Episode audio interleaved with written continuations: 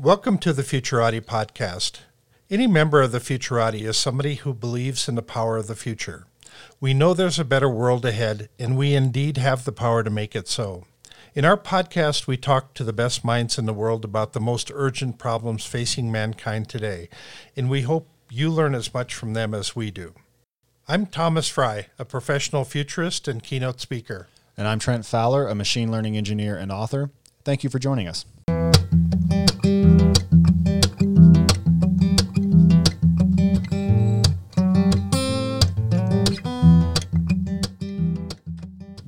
Everyone, and thank you for listening to the Futurati podcast. Today, we are interviewing Luca Dellanna, who is an independent researcher focusing on the future of management, ergodicity, behavioral economics, and a variety of other fascinating fields. Luca, thanks so much for joining us today. Thank you for inviting me. Why don't you tell us a little bit about the problems that you're focused on and what brought you to working on that particular set of problems?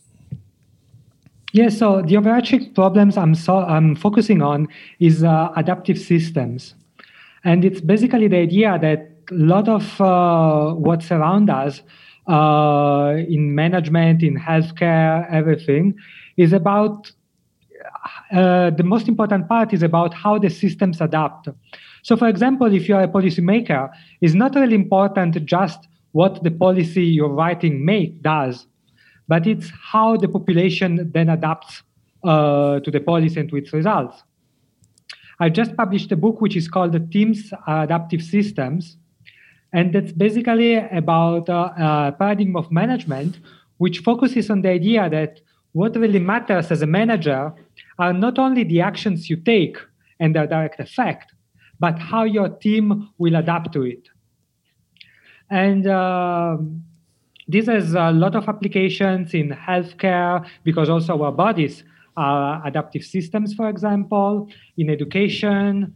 Uh, because, for example, in education, it would be that not only you try to teach uh, some notions, but you also think about how the students will adapt to those notions and how they will uh, act in practice.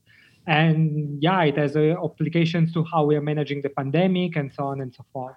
That's fascinating. One of, one of the questions I was going to ask you is is what unites all the different fields you write on. Is it fair to say that it's mostly this concept of adaptive systems? Yes, that's that's the topic uh, that links everything I do, and then I decline it in specific arguments. So, for example, I've recently published a book on ergodicity, which is an extremely important concept uh, in economics and behavioral uh, sciences that I just hope that more people get to know about. Oh yeah, we're we're going to talk about ergodicity. Um, could you yeah. before we get to that, could you speak a little bit about how you conceptualize adaptive systems and how you go about studying them? Because it's it's a very thorny epistemological problem, right? You, you can't just hold one variable constant, change or, or, hold everything constant, change one variable, and see what happens, as is the standard scientific method. You're studying something with many interrelated parts that change over time in response to your tinkering. So, how do you study something like that? What are the methods that you bring to that issue? Yeah. So, th- these are exactly like some of the big problems that uh, are facing the field. And there are some there, there is a set of rules about like how things work that we, we must always take into account. So one is that uh, it's extremely important observation. So like what happens in practice, you cannot just uh, uh, think how a system with many, many parts will adapt. Another one is like that you need to consider like some principle, for example, uh, Nassim Taleb's antifragility, it's about how systems uh, react. Uh, then there are a few other principles that uh, apply from uh, from mechanics about, for example, how damage propagates. And then it's mostly about the idea that you need to know that you can only like predict or think about how things will work up to a certain time, up to a certain extent. And so you need to design some process of experimentation. So, for example, if you're designing a policy, one of the best approach is to actually try it in the small and see how it works and then only generalize what works instead of generalizing what makes sense which is usually um, a mistake that we make and that then leads to uh, unintended consequences absolutely So, so during this time of radical change, um, some of the skills that people have to have are they have to have a lot of uh, resilience. They have to have a lot of adaptability and flexibility, and uh, and a lot of people don't have that. They don't have the ability to shift on a dime and move from one system to another. So when when you're talking about uh, adaptive systems, you're talking about from the system side, and the people don't have to change so much or only a little bit. Is that correct? Well, yes, there are like a lot of parts in the system that can change, and uh, for example, in a company you can change some of the processes, you can change some of the way the company is organized, but you can also change uh, how the people, uh, uh, the behavior of the people, or like the procedures of the people, or what the people value, what are their priorities. And just to give you an example, I have this this um, this idea that if you consider a person as an identity, and then you give them a piece of feedback. Uh, for example, someone comes to me and says, Luca, you're a terrible presenter and the piece of feedback is directed at me and I consider myself as an identity, then I will not change. I will reject the piece of feedback. But conversely, if I consider myself as a container of mental patterns, and then I get the feedback and I direct it to one of those mental patterns, for example, uh, I talk too fast, uh, then that becomes a piece of feedback that can break one of those single mental patterns and can make me adapt in response to something that broke down. And then i become stronger or fitter which means that i can perform better or i can exhibit behaviors which are more valuable uh, for others. And for example the process that i just described is is at the base uh, of uh, nassim taleb's anti-fragile. Something breaks the system reacts and becomes stronger. And then of course so you need to have something that breaks. And if it's just myself, the whole identity, I break down, I have a mental breakdown, I quit my job, everything that doesn't work. So you need to, to be able to, to consider uh, people as made of multiple parts, organizations as made of multiple units, uh, product strategies as made of multiple products, and so on and so forth, so that you can have individual parts that break and so the system can adapt. Whereas you get in some other contexts, contexts, you get companies which are too big and they focus too much on not breaking down, on surviving as they are. And the result is that because nothing breaks down, nothing adapts. And that works in the short term, but in the long term, you have a behemoth that is not uh, fit to, to his environment anymore. And at some point, it leads to his demise.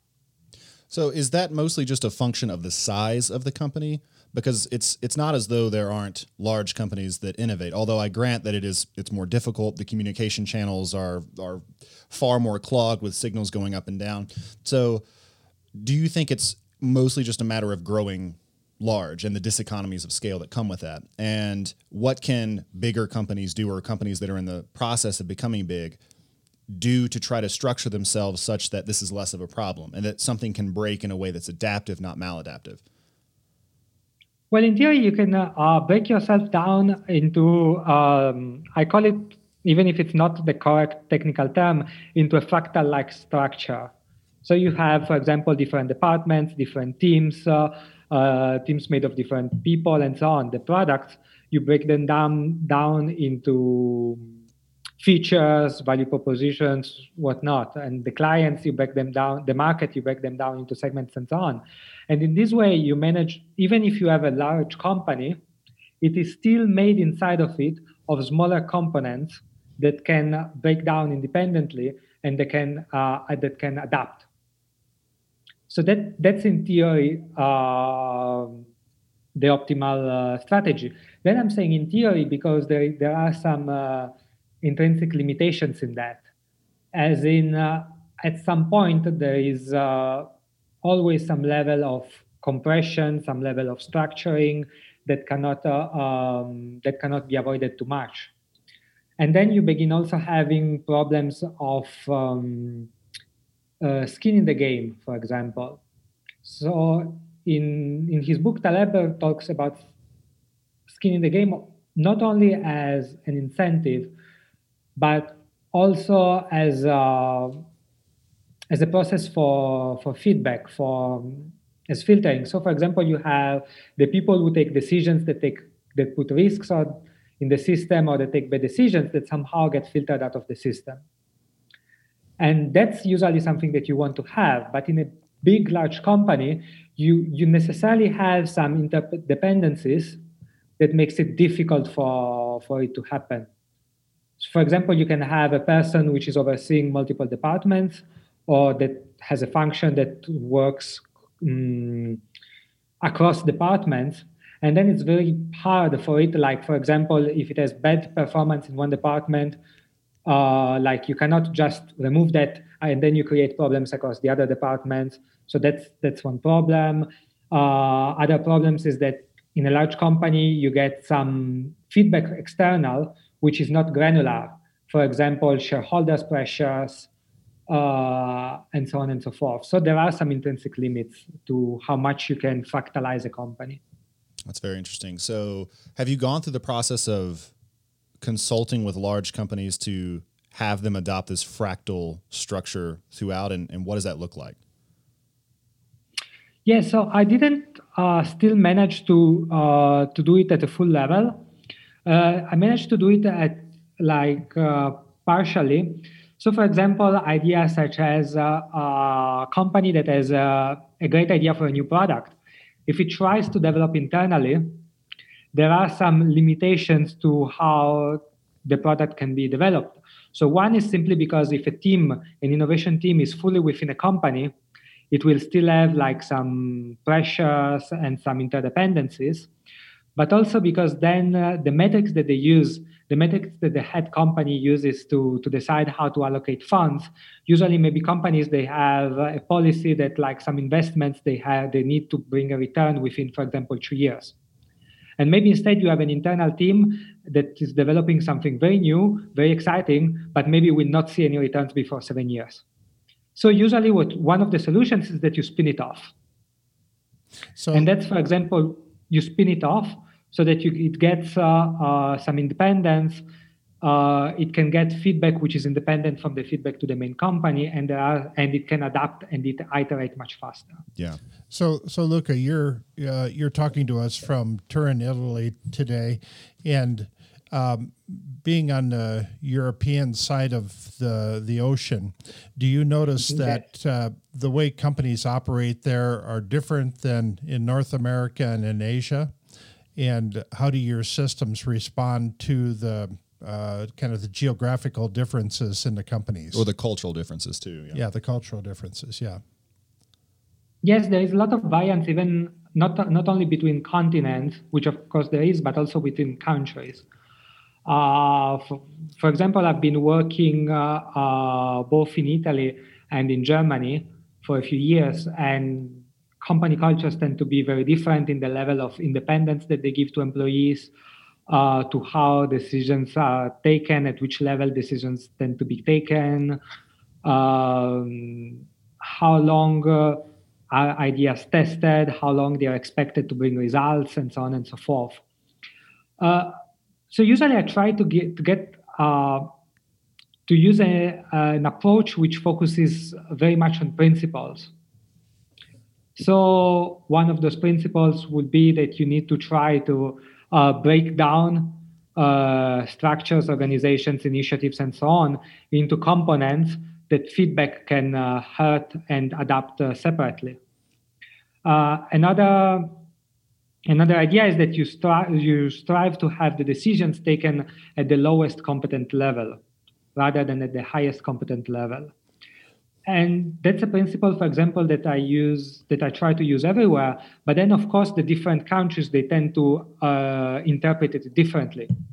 So for example if you go to a country to a company in italy and you say decisions need to be taken at the lowest competent level and you say the same thing uh, in the us or do you say the same thing in germany then you get a different results. But it's not so much of a problem that meaning that in either case you get uh, an improvement and you get a step in the right direction. And uh, yes. Okay. So I I'm curious as to how you maintain coherence in a company while adopting this strategy. So I buy that it makes sense to, in one way or another, import market dynamics into the company. So you want smaller components, you want independent feedback. Ideally, you want iteration happening on multiple levels and in multiple different tranches of the company. How do you maintain a shared vision then? Is that just sort of the job of the CEO? Or is there a way to kind of enact these policies and this uh, fractalizing while also having everyone pointed in the same direction and pursuing the same sets of goals, the same overarching goals? Well, this is this is very uh, industry dependent.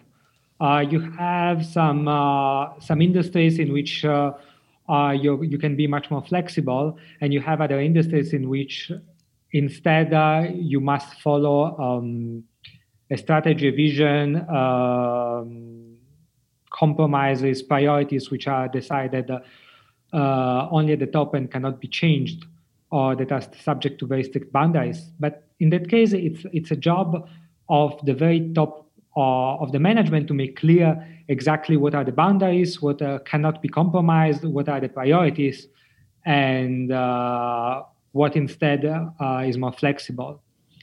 And uh, one of the things, for example, that is extremely important is that the top management so ideally, the CEO and and the top suit, they not only are extremely clear on what are the priorities, what what is the vision of the company, and so on and so forth, but also that they take personal, um, clear, visible actions, costly actions, so that uh, uh, they demonstrate that this is not just management speak, but it's actually what uh, the company wants. Um, do, do you have an example of that? Yes. So, um, for example, I come from a background uh, of um, operational safety. So, during my first job, we were basically going to companies and telling them and training their management on how to make their operations, usually manufacturing, safer. And so, what would happen is that usually the CEO, the plant manager, one day, uh, he says that uh, safety is a big priority of the company and all employees have to wear the helmet while at work, for example. And then what happens is that one month later, uh, the operations manager comes and says, We have this rush order and we must uh, reach this target production by the end of the month, for example. And then what happens is that at this point, the employee has two competing priorities production and safety. And if he needs to make a decision, he will usually choose um, the last one or the most recent um, or the one coming from his most direct boss because it's the one that he has the closest feedback from and uh, also that he believes has the um, highest chance of uh, affecting his career. And this is a problem.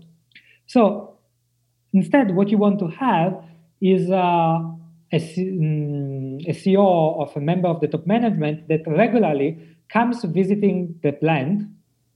So of course, like if you have a large company, it cannot be the CEO always visiting, but then it's the highest um, uh, position in that geography. So for example, the plant manager. And every time that he comes on the workflow, it always takes the time to put the helmet on, for example, and it performs some safety audits. And that's uh, and usually I set targets for that which are very aggressive. So for example, I say the CEO must do that at least once per month. And usually the answer I get is like, oh, the CEO doesn't have the time. It has to visit clients, uh, suppliers, talk to the press, and so on and so forth. And what I'm saying is that exactly because the CEO doesn't have time, that that sends a very costly signal. And it sends the, the signal that if the CEO doesn't compromise on that, then no one else can and should. So that's an example of uh, visible costly action. Another one could be um, if there is a priority, for example, we say that, um, uh, I don't know, customer satisfaction is the priority of the company. Then the manager must also, for example, allow refunds from the customers, even if they are expensive uh, to the company, because doing otherwise would be sending a signal that customer satisfaction is not a, the highest priority, but it's a priority subordinate to the bottom line, which might or might not be important. But uh, or, or, might or might not be what the company wants, but the company must be very clear on the not only on what the priorities are, but the order of those priorities, and then take decisions based on this order so that the priorities don't get compromised uh, as they trickle down the hierarchy. And then the lowest levels, they even if they are given autonomy, even if they are given the ability to adapt, they will still adapt in a direction that makes sense for the company and that is coherent. That is very compelling. I, I wonder, and the answer to this question might be no. Have you looked at successful companies in the modern era or let's say the previous century and examine them for the extent to which they adhere to these principles. So it's pretty easy to look at Amazon and just say Jeff Bezos is a genius and he's the greatest businessman of the 20th century, all of which may be true. But have you looked at Amazon's structure and compared it to other companies, other retail companies, and looked for whether or not there's a lot of independence in the modules or whether or not the managers of the different divisions send these costly signals? Have you gone hunting for empirical signs of what you're describing theoretically? Yes, so I don't have uh, uh, any direct experience with Amazon, but I do have experience with a lot of companies, especially in. Um, in uh, manufacturing, in the automotive, and in the chemical field, which uh, I've been uh, working with uh, either consulting myself or together with other consulting companies. And uh, I've probably got to see more than uh, 150 companies and different plants. So even within the same company, you can see like for example, some plants are doing things differently than the other plants, and so that provides you some uh, some good uh, um, some good idea of what works and what doesn't. And so you see that there are principles that always work. You see that there are principles that only make sense but do not work in theory. And there are some principles which works only in sets. So that principle alone doesn't do much. Second principle alone doesn't do much. But if you apply them together, they form a coherent set that actually works. So what happens in, in reality is that you see that there is um, there are a few do's that would apply to all companies, and there are a few don'ts that are always detrimental. And then you can see between that there are a few approaches, a few classes of approach, and they all work or work to some extent. They have some pros and some cons. And yes, so to answer more precisely your your your question, I've seen that um, one of the criteria that is probably the best predictor of whether there is what I call operational excellence is that uh, is whether is how much uh, the management spends on the field uh, where the work takes place. So how much um, the CEO goes down into the plant, or if it's not a manufacturing company, how how often it goes uh, uh, in the office or wherever the work takes place, and how it trickles down.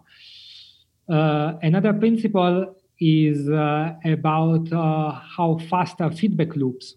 So, for example, you have companies which have very slow feedback loops uh, in which managers they only give feedback uh, once or twice per year. And the rest of the time they don't really or they collect feedback but they don't say it uh, or they say it but then they forget about it and they don't verify whether it's implemented and so on and so forth.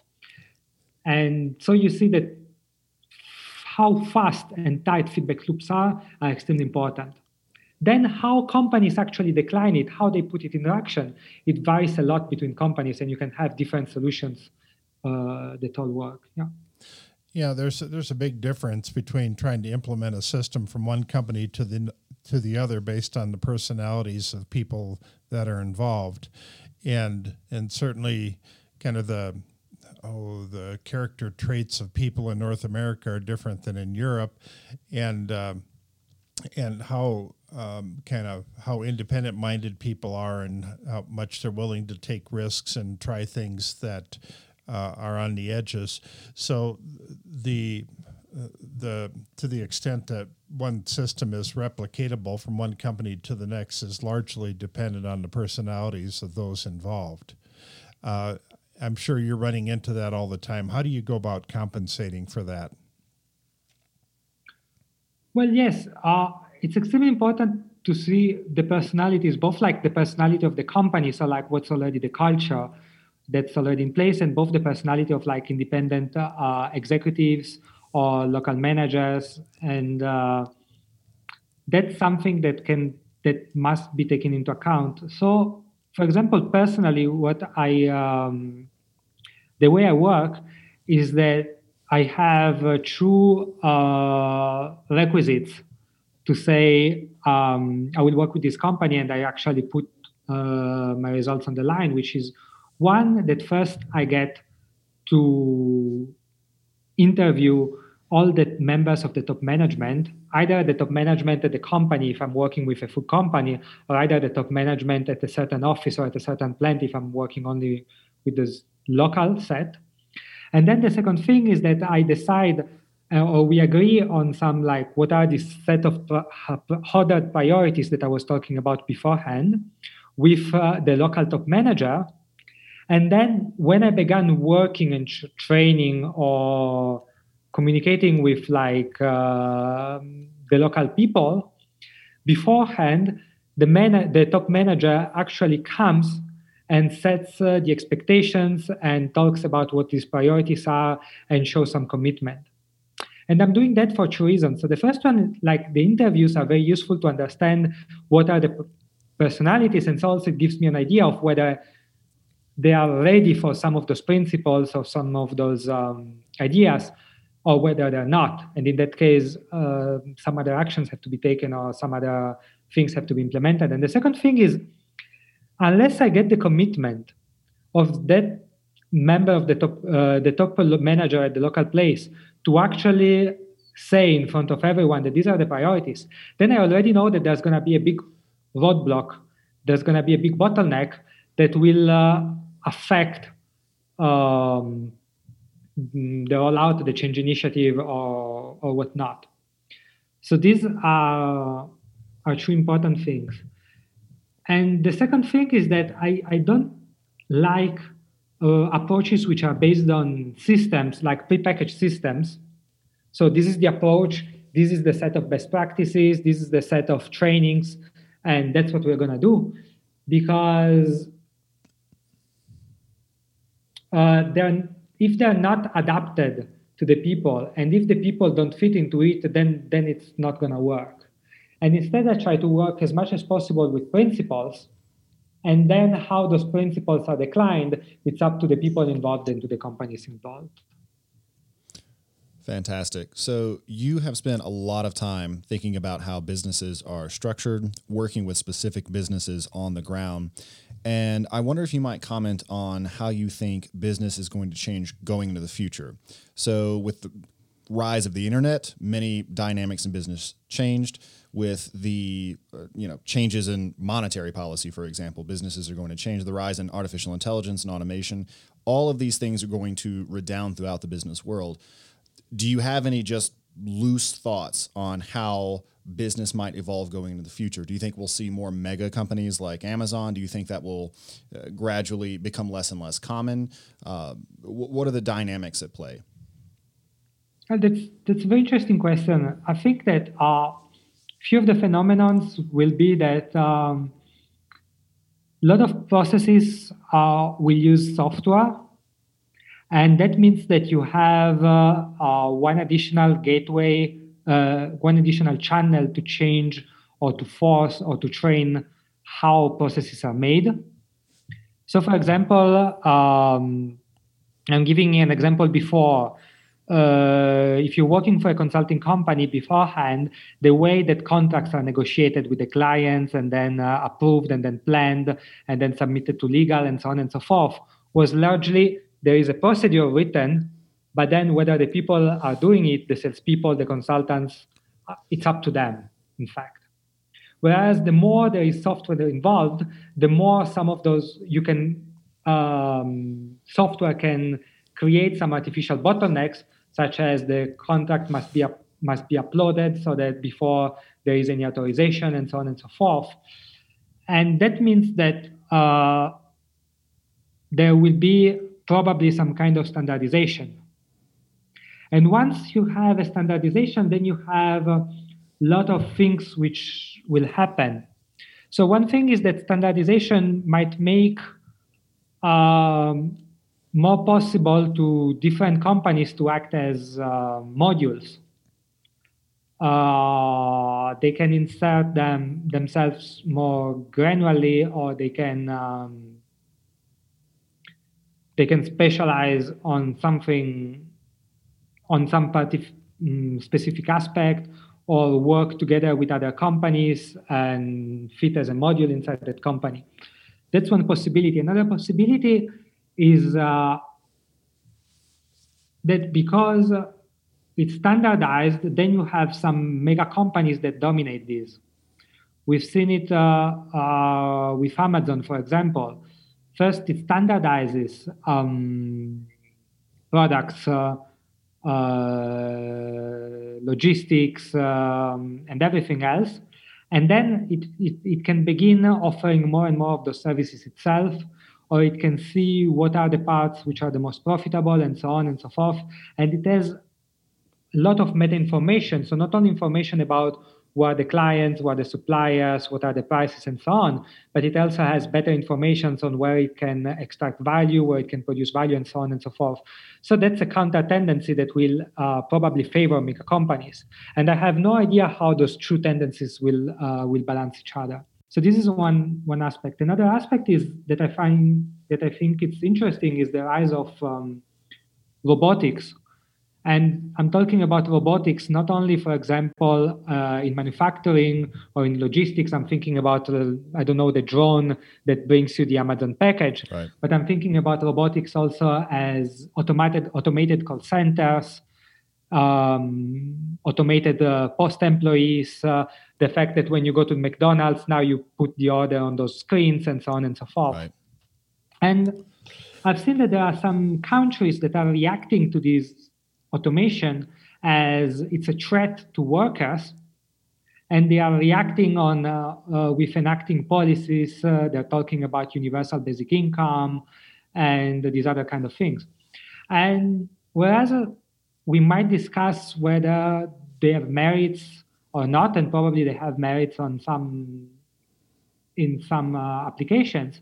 I think that one important thing that many countries are not thinking is that if most work, most of the current jobs will be automated either by software or by hardware, then it becomes extremely important to be for the countries to supply this hardware and software internally because that's what's going to generate the revenue and the independence to then enact uh, any uh, social scheme that you might think of.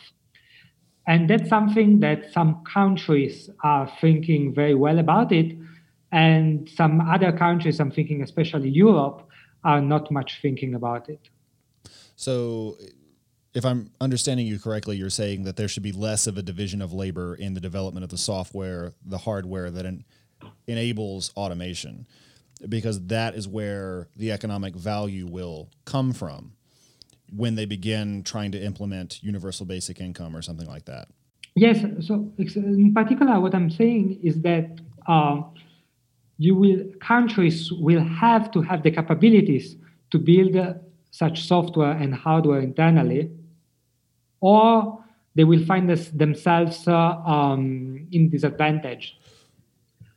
And uh, I'm not so finance is not particularly my field, but I can imagine that a country that um, that doesn't have the capacity to produce um, the main ingredients for economic output will find itself uh, at big disadvantage.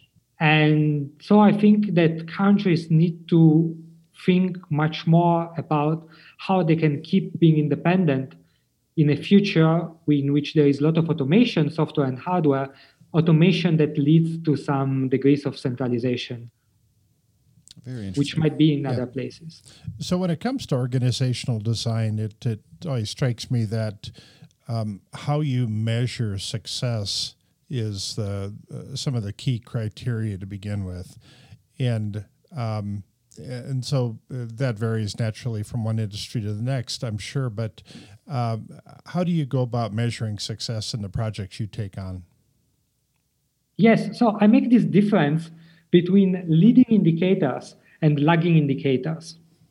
So I make an example. Revenue is a lagging indicator because how many contracts you signed is something that happened in the past.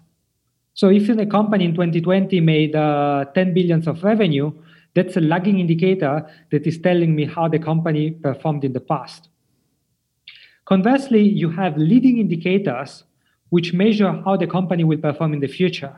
And that could be things as in quality of hiring, uh, um, training, um, how research and development is structured, um, how the relationships that uh, the company has with the clients and so on and so forth.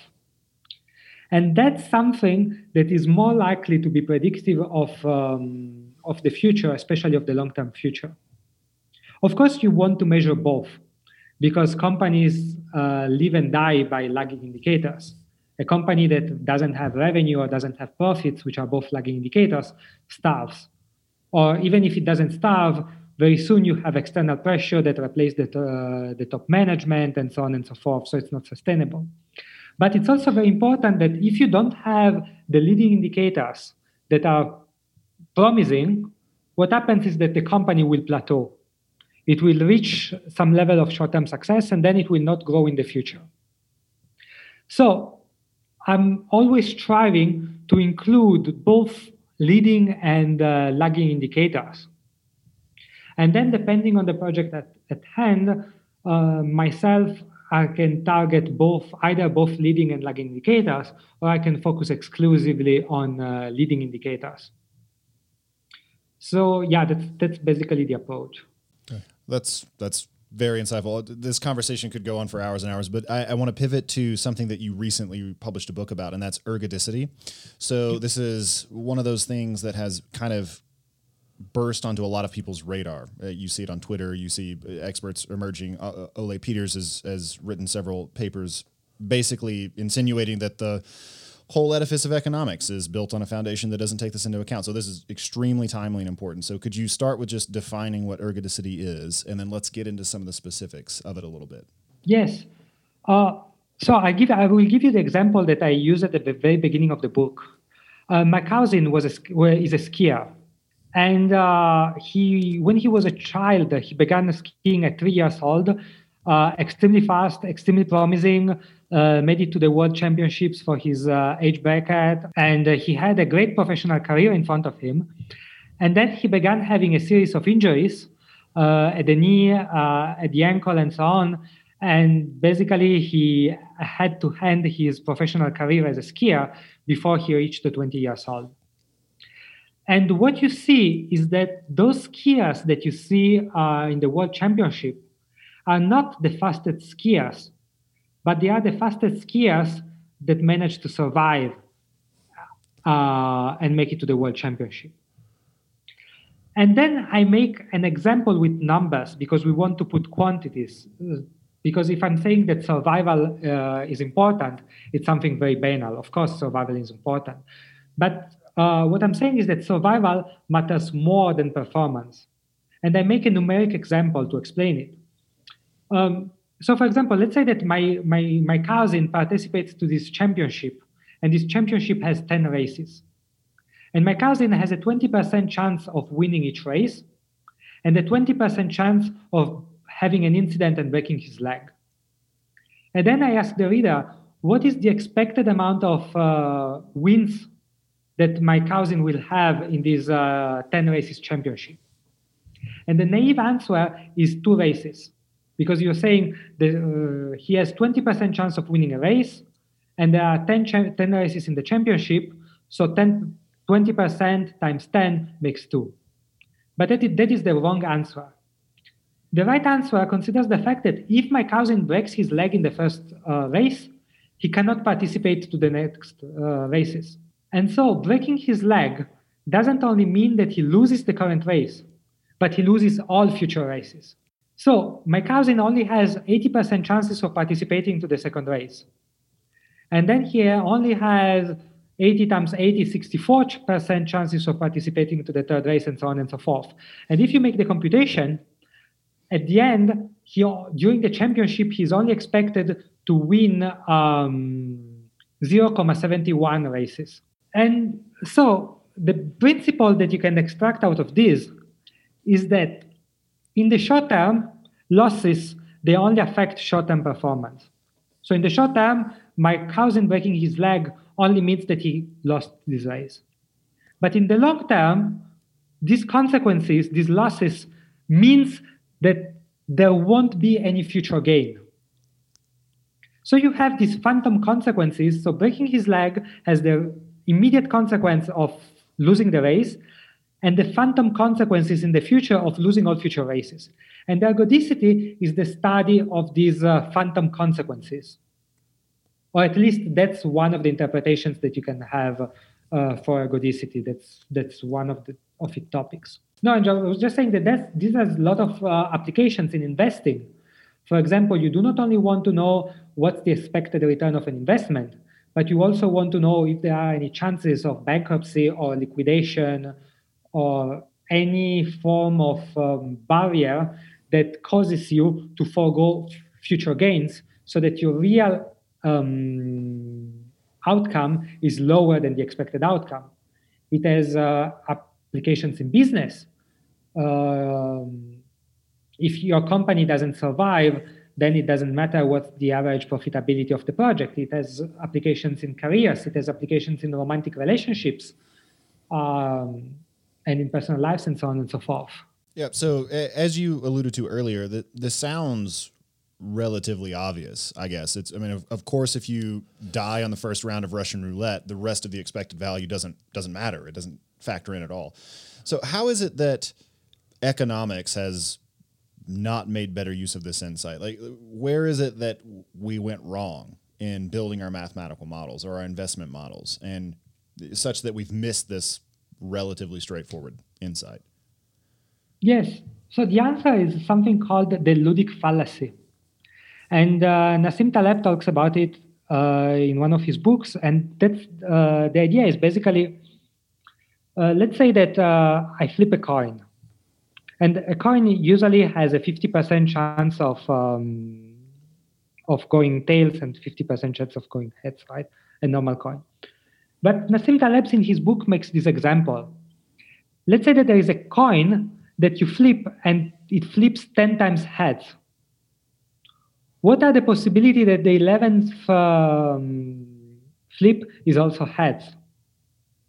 And usually statisticians will say it's 50% because throws because coin flips are independent from each other right. and what happened in the past doesn't influence the, what happened in the future right. and that is true if you draw a little box of the problem and you make some assumptions and then you only consider what happens inside these assumptions and for example you make the assumption that the coin is fair but what happens in the real world is that coins might not be perfect and if you have a coin that flips 10 times the same side there is a considerable chance that that particular coin might not be correct. And so there is this, uh, called, this thing called the ludic fallacy. And the idea is that you approach reality as if it were a game and you have a set of rules, and those rules are all that is. And with those rules, you can predict everything. And you don't consider what's outside of it. And so, for example, ergodicity is breaks one of these boundaries. So before I said it, it doesn't only consider the short-term consequences, but it breaks out of it and sees what the short-term consequences means in the long term. Uh, another example I make, which is central to my book, uh, The Control Heuristic, is that people sometimes they engage into activities uh, are, that are riskier than it would be optimal, and that's because they are getting rewards that lie outside of these activities. I make an example. Uh, let's say that you are commuting to work and you always commute through a country road. And of course, what you want to do is that you want to lose as much, as little time as possible. So you want to drive as fast as possible in this road without having accidents. Right. So for a few months, you go back and forth, and then you set on an optimal speed. And you decide that the optimal speed for the trade off between time and, um, and uh, safety is uh, 70 kilometers per hour, for example. And an economist will tell you that once you decided that 70 kilometers per hour is what's optimal, then it's suboptimal or it's uh, irrational to go faster than that, right? And then one day you see yourself and you are driving there at 80 kilometers per hour. And that would be irrational by this definition. But then maybe you're doing it because you're reaping rewards which lie outside of the activity at hand. For example, you're late for, for a meeting and you know that if you're late, your boss might fire you. So that's the idea that in real life, you cannot only consider what's inside the boundaries of a study, but you need con- to consider everything. And that's what people do, do intuitively. So, for example, Ole Peters, he explains that um, some paradigms of classical behavioral economy, such as prospect theory, the idea that people are risk averse, they only make sense when you consider the activity within some uh, strict boundaries. So, for example, you go to some people, you give them a coin flip, you tell the people if it's heads, uh, I give you $1,000. If it's uh, tails, you give me $950. And then when people tells you no, you tell them you're irrational because the expected value of this bet is positive. But then instead, uh, ergodicity economics breaks outside of these boundaries and considers what happens if you repeat um, the bet over time. And you discover that we humans, our brain, how it's wired, and so on, considers that.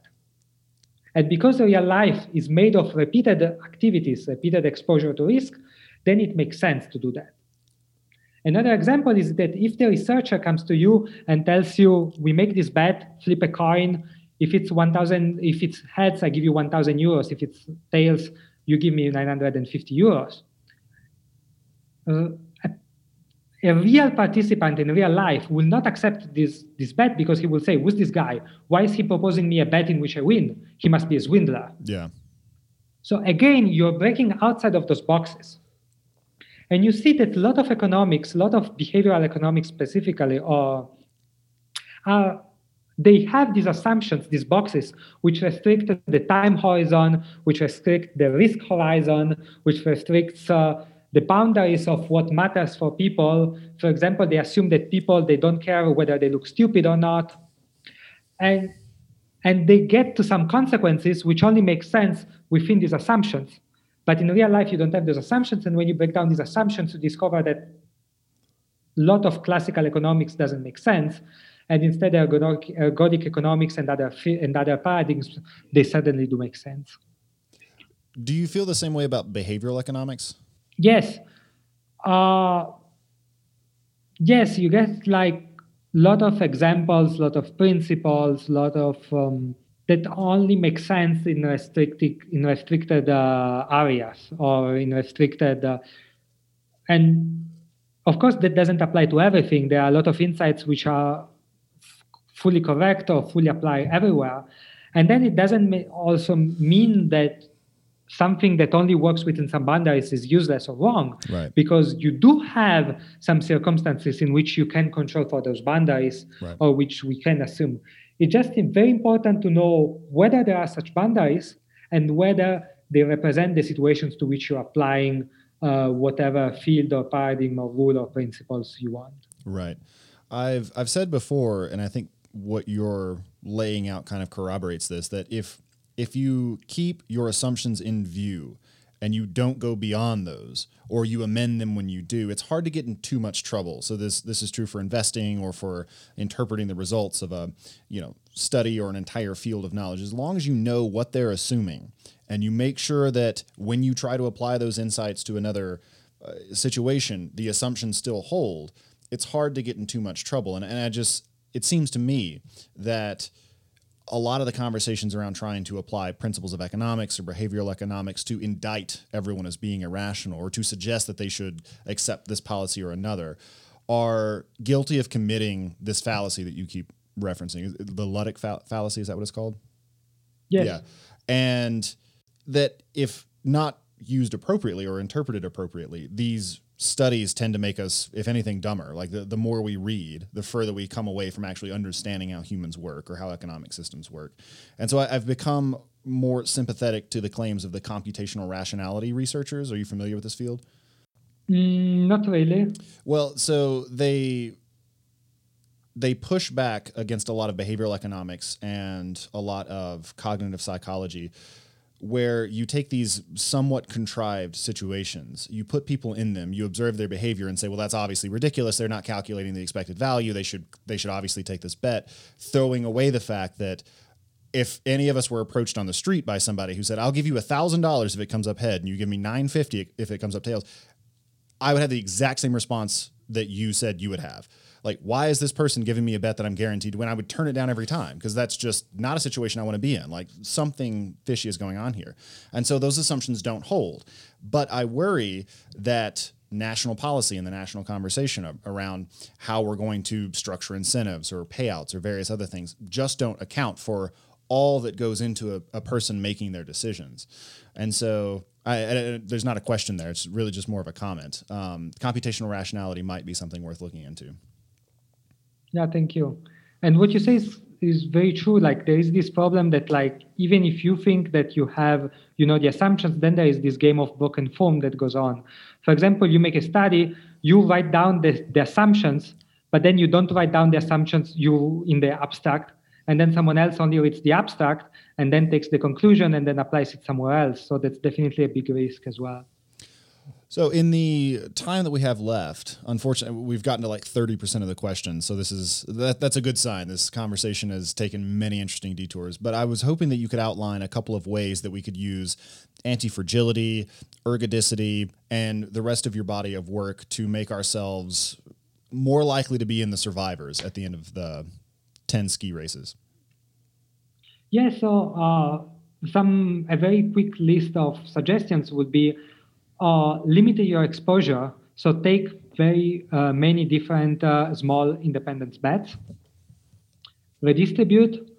So what you see is that uh, if, for example, uh, you and your wife have two different investment strategies, and at the end of every year you re- at least partially rebalance your two portfolios, you're going to be much more resistant than if you don't.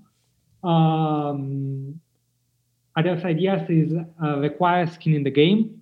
So whenever you contract someone or you rely on the services of someone else, make sure that they have something to lose if you also have something to lose. And if you if something goes wrong for you. And not only that but also that uh, they get out of the game. So like they had there is some way for people to know about those losses so that those people they cannot play games in which having some dissatisfied customers is part of the game, let's say, and wins are larger than losses, because then you might be one of the like acceptable losses. You don't want that. Right. You want to be sure that they have some permanent and loss if something goes wrong to you that uh, prevents them from um, from taking too much risk, for example. That's something that the in Skin in the Game. Some other suggestions for antifragility would be consider yourself not as a single identity, a single ego, uh, but as a con- multitude of mental patterns. Another uh, another idea is uh, look for leading indicators rather than lagging, lagging indicators. So in your job, for example, if you're a freelancer, do not only look at how much revenue you made, but also look on whether your skills are good, whether you're building a larger and larger client list, and so on. Because otherwise, you will plateau uh, very, very early. And uh, leading indicators allow you to discover problems before it's too late.